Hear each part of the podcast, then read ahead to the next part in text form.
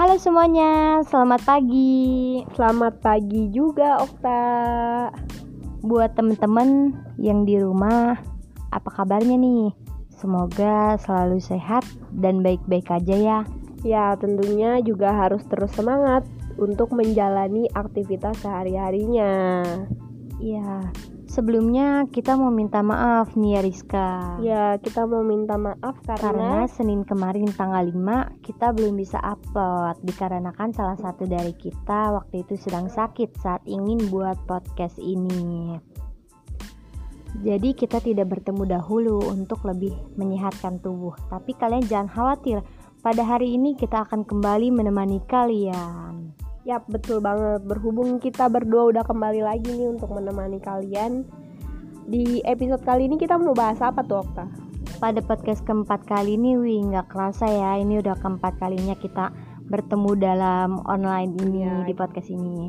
Pada podcast keempat kali ini kita akan membahas tentang info-info menarik dan yang pastinya juga masih terbaru, dijamin masih terbaru dan belum basi untuk dibicarakan karena belum lewat dari satu minggu kok informasinya.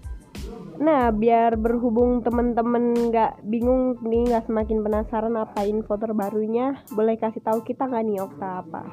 Pasti boleh dong, ada beberapa info yang akan kita sampaikan untuk sajian teman-teman di pagi hari ini. Info pertama datang dari Raja Dangdut Roma Irama atau juga dikenal dengan sebutan Bang Haji.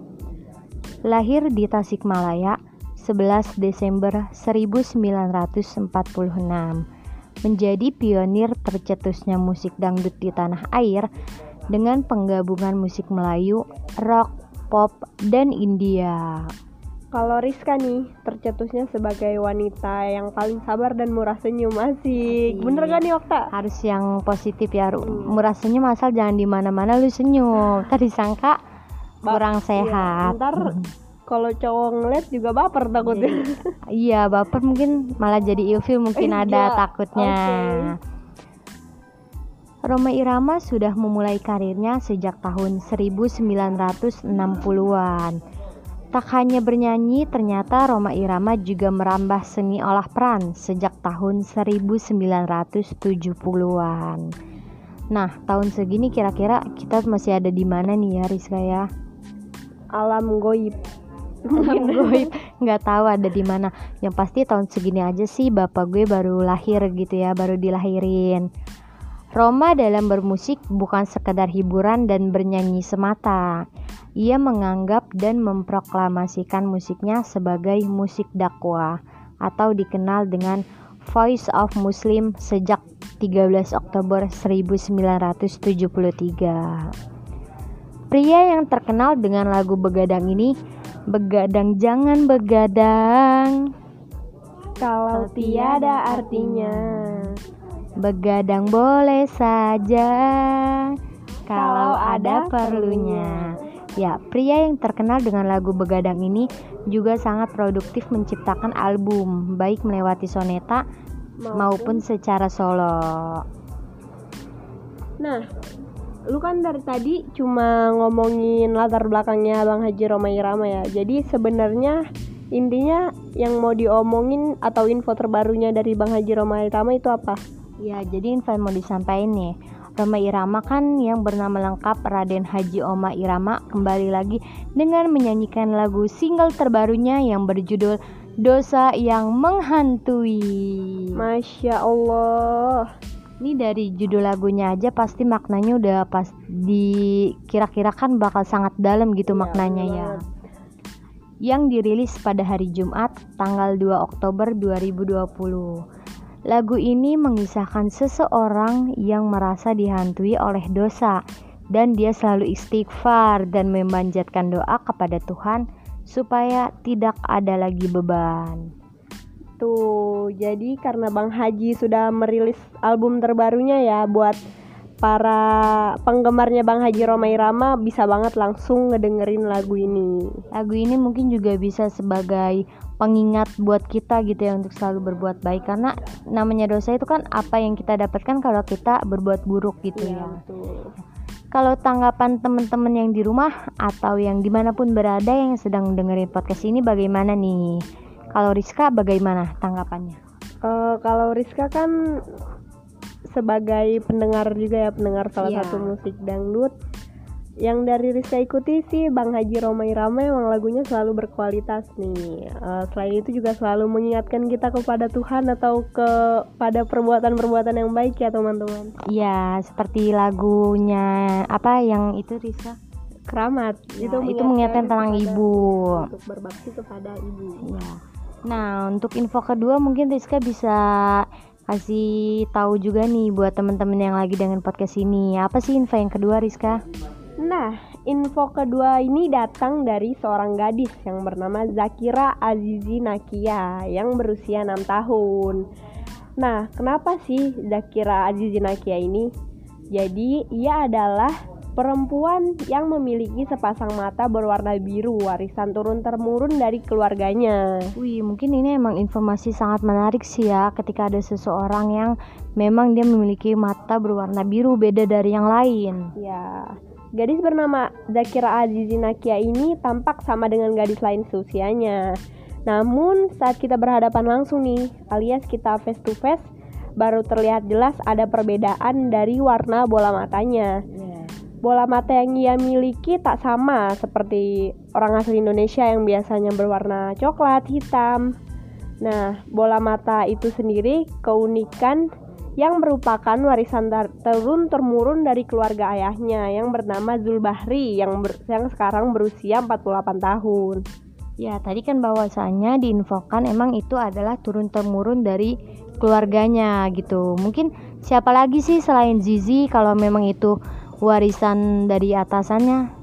Jadi di dalam keluarganya ini ada empat anggota keluarga termasuk Zizi ya yang memiliki bola mata berwarna biru yaitu ayahnya Zizi sendiri yang Pak Zulbahri tadi, ya. kakeknya dan buyutnya juga termasuk Zizi ini. Jadi empat anggota tersebut. Ya, ya, betul banget. Nah, mata Zizi ini dinilai lebih biru dan terang dan merata warnanya. Jadi kebayang gak sih tuh warna matanya biru terang? Lebih terang mungkin lebih dari yang lain tadi lebih bagus gitu ya. ya. Uh, mungkin untuk menjadi perwakilan nih pertanyaan buat uh, info ini uh, mungkin bisa mewakili teman-teman. Barangkali emang dia ada campuran darah dari negara lain seperti itu. Uh, nah, itu dijawab oleh keterangan yang diucapkan oleh bapaknya si Zizi ini, Fazul Bahri. Nah, menurut Fazul Bahri ini keluarganya tidak pernah memiliki darah campuran. Ia asli Indonesia, tapi Pak Zulbari juga belum bisa memastikan bagaimana silsilah leluhurnya. Pak Zulbahri dan sang istri, Ermi Julita, juga tidak menyangka loh kalau dia memiliki anak dengan mata biru yang indah dan unik. Jadi emang emang rasa syukur juga sih ya, tidak menyangka gitu ya. Iya, apalagi setelah tujuh tahun menanti momongan, akhirnya Zizi pun lahir. Jadi kayak suatu anugerah banget yeah. ya sih setelah menunggu lama. Setelah menunggu lama tujuh tahun momongan itu begitu lahir juga anak tersebut memiliki keunikan. tersendiri. Tapi meski begitu awalnya mungkin ibunda dari Zizi ini merasa kaget. Akhirnya dia pergi untuk menanyakan kondisi matanya ini kepada dokter apakah baik-baik aja atau tidak nah tapi setelah dokter setelah mereka berkonsultasi kepada dokter, dokter sendiri bilang bahwa mata Zizi tak ada masalah. Ya mungkin emang bener-bener sehat sih ya, nggak ada gangguan min atau apa juga itu emang bener sehat ya murni matanya aja yang berwarna ya, biru. Betul banget. Nah, hal itu pun berbanding lurus dengan apa yang dirasakan Zizi. Zizi dapat melihat dengan jelas, beraktivitas seperti anak seusianya. Bahkan ia aktif bermain sepeda dan berlarian bersama teman-temannya. Mata biru Zizi ini sering kali loh menarik perhatian. Sudah wajar sih ya karena yeah. ini beda dari orang lain. Kala dirinya sedang pergi ke keramaian. Tak jarang juga ia mendengar orang berbisik tentang mata Zizi. Nah, menurut kalian gimana nih? Cukup menarik kan dari seorang gadis bernama Zizi ini? Oh iya, buat teman-teman yang lagi dengerin podcast, podcast kita ini, ya bisa gabung juga nih bareng kita atau kalau punya kalian info punya info menarik dan mau share tentang lifestyle yang bakal di diputar di podcast ini kalian bisa langsung nih DM kita ya di Instagram Okta yaitu @oktavra dan juga di Instagram Rizka di @rizka double z double A underscore 252 Ya itu guys diingat. Kemudian setelah tadi nih kan udah kita menyampaikan info terbaru yang cukup menarik nih. Kita juga mau menyampaikan lifestyle atau gaya hidup terkini yang memang sedang menarik di Jakarta. Seperti itu ya Rizka ya, ya Jadi yaitu tentang Jakarta Desert Week 2020 angkat tema magical dari dunia Harry Potter hingga unicorn. Apa tuh? Kenapa ada ada apa dengan Jakarta Desert Week ini? Ya, jadi menginjak tahun kedua, Jakarta Desert Week atau biasa disebut tuh JDW kembali hadir dalam format berbeda.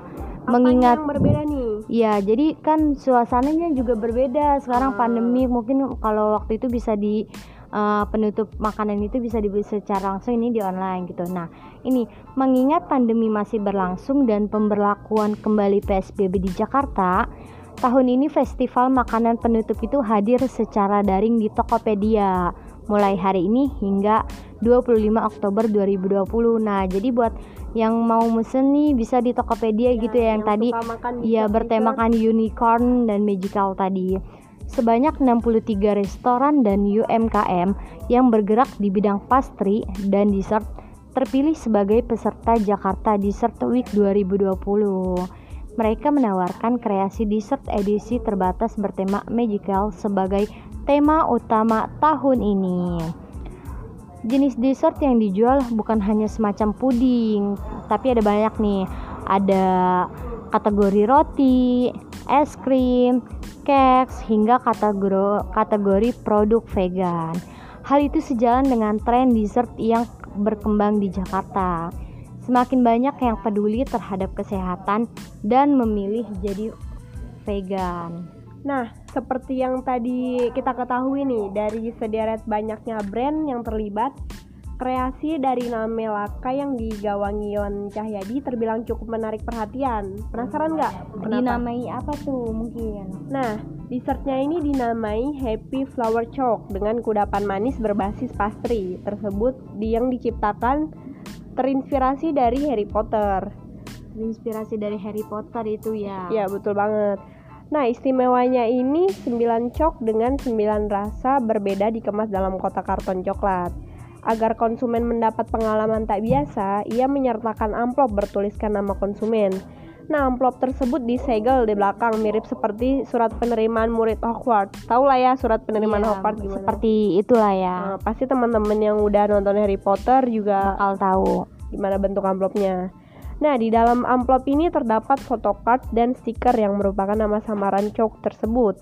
Mereka bisa mengisi form untuk menebak rasa dari setiap cok. Nah, karena dari setiap minggunya ini akan berubah rasa, totalnya ada 27 rasa untuk tiga pekan. Jadi, para pencinta dessert bisa mengikuti kuis lewat Instagram resmi Resmi Laka. Ya, seperti itu. Nah, tapi kita juga mau ngingetin satu hal ya di kondisi yang seperti ini ya Rizka ya. Jadi buat teman-teman harus tetap waspada. BMKG sebut 14 wilayah ini berpotensi diterjang tsunami 20 meter jika seismik gap pecah. Apa itu seismik gap, Ya, jadi teman-teman perlu ketahui uh, kita sama-sama belajar gitu.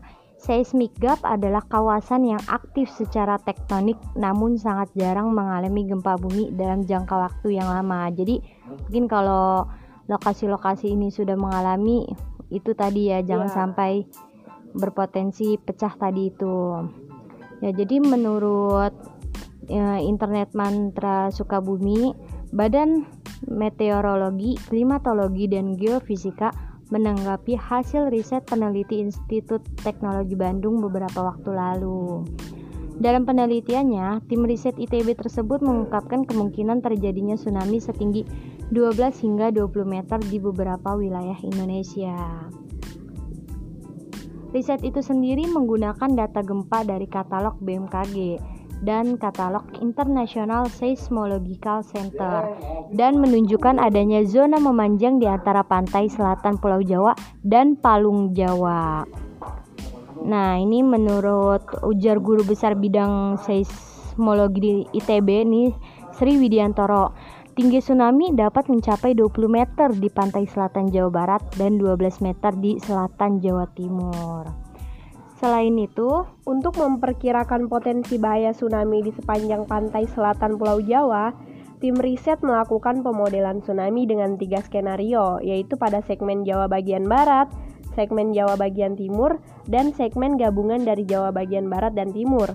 Hasilnya antara lain potensi tsunami yang sangat besar dengan ketinggian maksimum 20,2 meter di dekat pulau-pulau kecil sebelah selatan Banten dan 11,7 meter di Jawa Timur. Menurut Widiantoro, hasil studi ini mendukung seruan untuk menambah instrumen sistem peringatan dini tsunami yang relatif masih jarang untuk area di selatan Pulau Jawa untuk melindungi penduduk yang tinggal di wilayah pesisir. Ya, jadi buat teman-teman yang mungkin emang lokasinya termasuk dalam tadi lokasi yang terancam dalam tsunami tadi uh, untuk tetap jaga diri, berdoa, ya berdoa. Jadi waspada. Tim riset sendiri beranggotakan Endra Gunawan, Abdul Muhari, Nick Rawlinson, Jim Mori, Nuraini Rahma Hanifah, Susilo, Pepen Supendi, Hasbi Asidiki, Andri, Nugraha, dan Hengki E. Putra. Kepala Pusat Gempa Bumi dan Tsunami BMKG, Rahmat Triyono menyatakan, wilayah geografis Indonesia yang memiliki banyak daerah pertemuan lempeng membuat potensi tsunami bisa saja terjadi di beberapa wilayah. Menurut Triyono sendiri terkait adanya potensi tsunami mencapai 20 meter di wilayah selatan Pulau Jawa, Hal itu disebabkan adanya pergerakan lempeng tektonik cukup aktif di wilayah Indo-Australia dengan Eurasia. Triyono melanjutkan, potensi tsunami itu bisa terjadi di sepanjang daerah pertemuan lempeng tektonik, mulai dari Laut Andaman di bagian tenggara Pulau Sumatera, di Simulewe, Nias Mentawai, Enggano hingga ke bagian selatan Jawa sampai ke Nusa Tenggara. Jadi, ancaman tsunami tidak hanya di selatan Jawa, di sepanjang jalur pertemuan lempeng, di mana itu ada sumber gempa dan itu di laut sumber gempanya dengan magnitude besar yang ya itu bisa berpotensi tsunami ya ujarnya pada Jumat waktu itu. Nah, jadi selain itu ia menambahkan potensi tsunami itu tidak hanya bisa terjadi di selatan Pulau Jawa saja, namun, banyak wilayah di Indonesia bisa juga terdampak, antara lain di pantai Sumatera, selatan Bali, Nusa Tenggara, utara Papua, Manado, dan Sulawesi Utara. Jadi tidak hanya di selatan Jawa ya, di Maluku itu ada ancaman juga bahwa ancaman itu ada potensi gempa besar di sana itu betul adanya. Nah, jadi nih berikut beberapa wilayah yang kemungkinan bisa terdampak. Satu Jawa Barat, Jawa Timur, Laut Andaman Pulau Sumatera, Simoleu, Nias, Mentawai, Nusa Tenggara. Selanjutnya ada Selatan Bali, Banten, Utara Papua, Manado, Sulawesi Utara, Maluku, dan Enggano. Ya, namun BMKG tetap menghimbau masyarakat untuk tidak cemas dan khawatir karena berbagai kemungkinan bisa saja terjadi. Untuk itulah masyarakat diminta waspada. Nah, jadi karena ini masih perkiraan ya teman-teman, tidak ada salahnya untuk teman-teman untuk tetap berhati-hati. ya, ini mungkin sedikit info juga buat teman-teman yang lagi dengerin podcast ini kalau kalian pernah nonton. Uh, jadi Okta pernah nonton TikTok dan itu ada cara kita untuk uh, menyelamatkan diri mungkin dari bencana ini. Ketika kita mendengar bencana itu kita bisa gini menyiapkan tas. Tas itu iya ya? berada di samping kita saat kita tidur. Suatu saat itu memang terjadi pada malam hari. Tas itu kita taruh di samping kita saat tidur, terus kemudian kita isikan barang-barang yang berharga yang sekiranya memang harus kita bawa, harus kita selamatkan jika mana bencana itu memang terjadi seperti itu. Juga tetap selalu berdoa nih. Gitu ya, Riz. Iya betul banget Okta. Selain itu Rizka juga pengen menambahkan nih cara untuk menyelamatkan diri ketika tsunami itu terjadi. Iya boleh Rizka mungkin buat info Okta dan juga teman-teman di rumah. Yaitu menjauhi daerah pesisir laut dan mencari dataran atau bangunan kokoh yang lebih tinggi. Nah jadi sebelum sebelum tsunami kan pasti ada tanda-tandanya dulu dong. Jadi yeah. kita iya. harus bergegas untuk menghindari daerah pesisir laut. Ya, Jadi kita tanda-tanda tadi seperti tanah mulai get, goyang atau getar seperti terus juga suara gemuruh pantai gitu mungkin ya tanda-tandanya lebih karena karena teman-teman harus ingat nih bahwa tsunami merupakan serangkaian gelombang dan gelombang yang pertama mungkin bukan gelombang yang paling mematikan. Bahaya tsunami dapat berlangsung selama berjam-jam setelah datangnya gelombang pertama. Selanjutnya cara yang kedua juga adalah menjauhi sungai. Ombak tsunami bisa bergulir hingga ke sungai dan aliran air lainnya yang mengarah ke laut. Yang ketiga, seperti Okta tadi juga menyimpan tas persediaan untuk keadaan darurat adalah hal yang paling penting untuk dilakukan. Ya, isi tas tersebut dengan persediaan obat-obatan, air, baju, serta makanan yang cukup untuk 72 jam atau lebih. Pastikan juga melengkapi persiapan diri dengan memiliki asuransi kecelakaan. Jadi gitu, ya, jadi teman-teman. seperti itu ya cara menyelamatkan diri dari tsunami. Uh, ini kita buat was-was aja ya teman-teman. Semoga aja sih nggak terjadi. Kita berharap yang terbaik aja lah. Karena karena segala kemungkinan kita juga nggak tahu sih ya, apalagi ini masih perkiraan. Nah, buat teman-teman yang mau sharing juga ke kita, nah, kalian bisa DM di @oktafra. Kalau di Instagram Rizka, kalian bisa DM di @rizka double Z double A underscore 252 ya jadi seperti itu. Uh, terus juga ingat yang tadi kalau misalkan teman-teman mau gabung tuh tadi jangan lupa DM sebanyak-banyak nih juga nggak apa-apa. Ya bisa buat cerita-cerita juga nggak apa-apa kita terima dong. Hmm. ya nih mau share lifestyle-nya mungkin gaya pakaian terkininya ya. seperti itu. Cukup sekian ya uh, untuk podcast, podcast keempat kali ini Uh, jangan lupa untuk selalu menantikan podcast podcast selanjutnya yaitu setiap hari Senin setiap hari Senin di minggu kedua dan keempat pada pukul 8 pagi.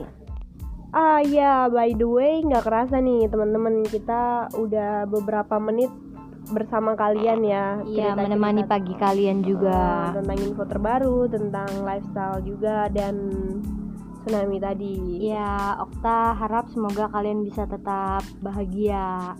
Uh, stay safe terus ya, jangan lupa bahagia, jangan lupa tersenyum. See you and bye bye. bye.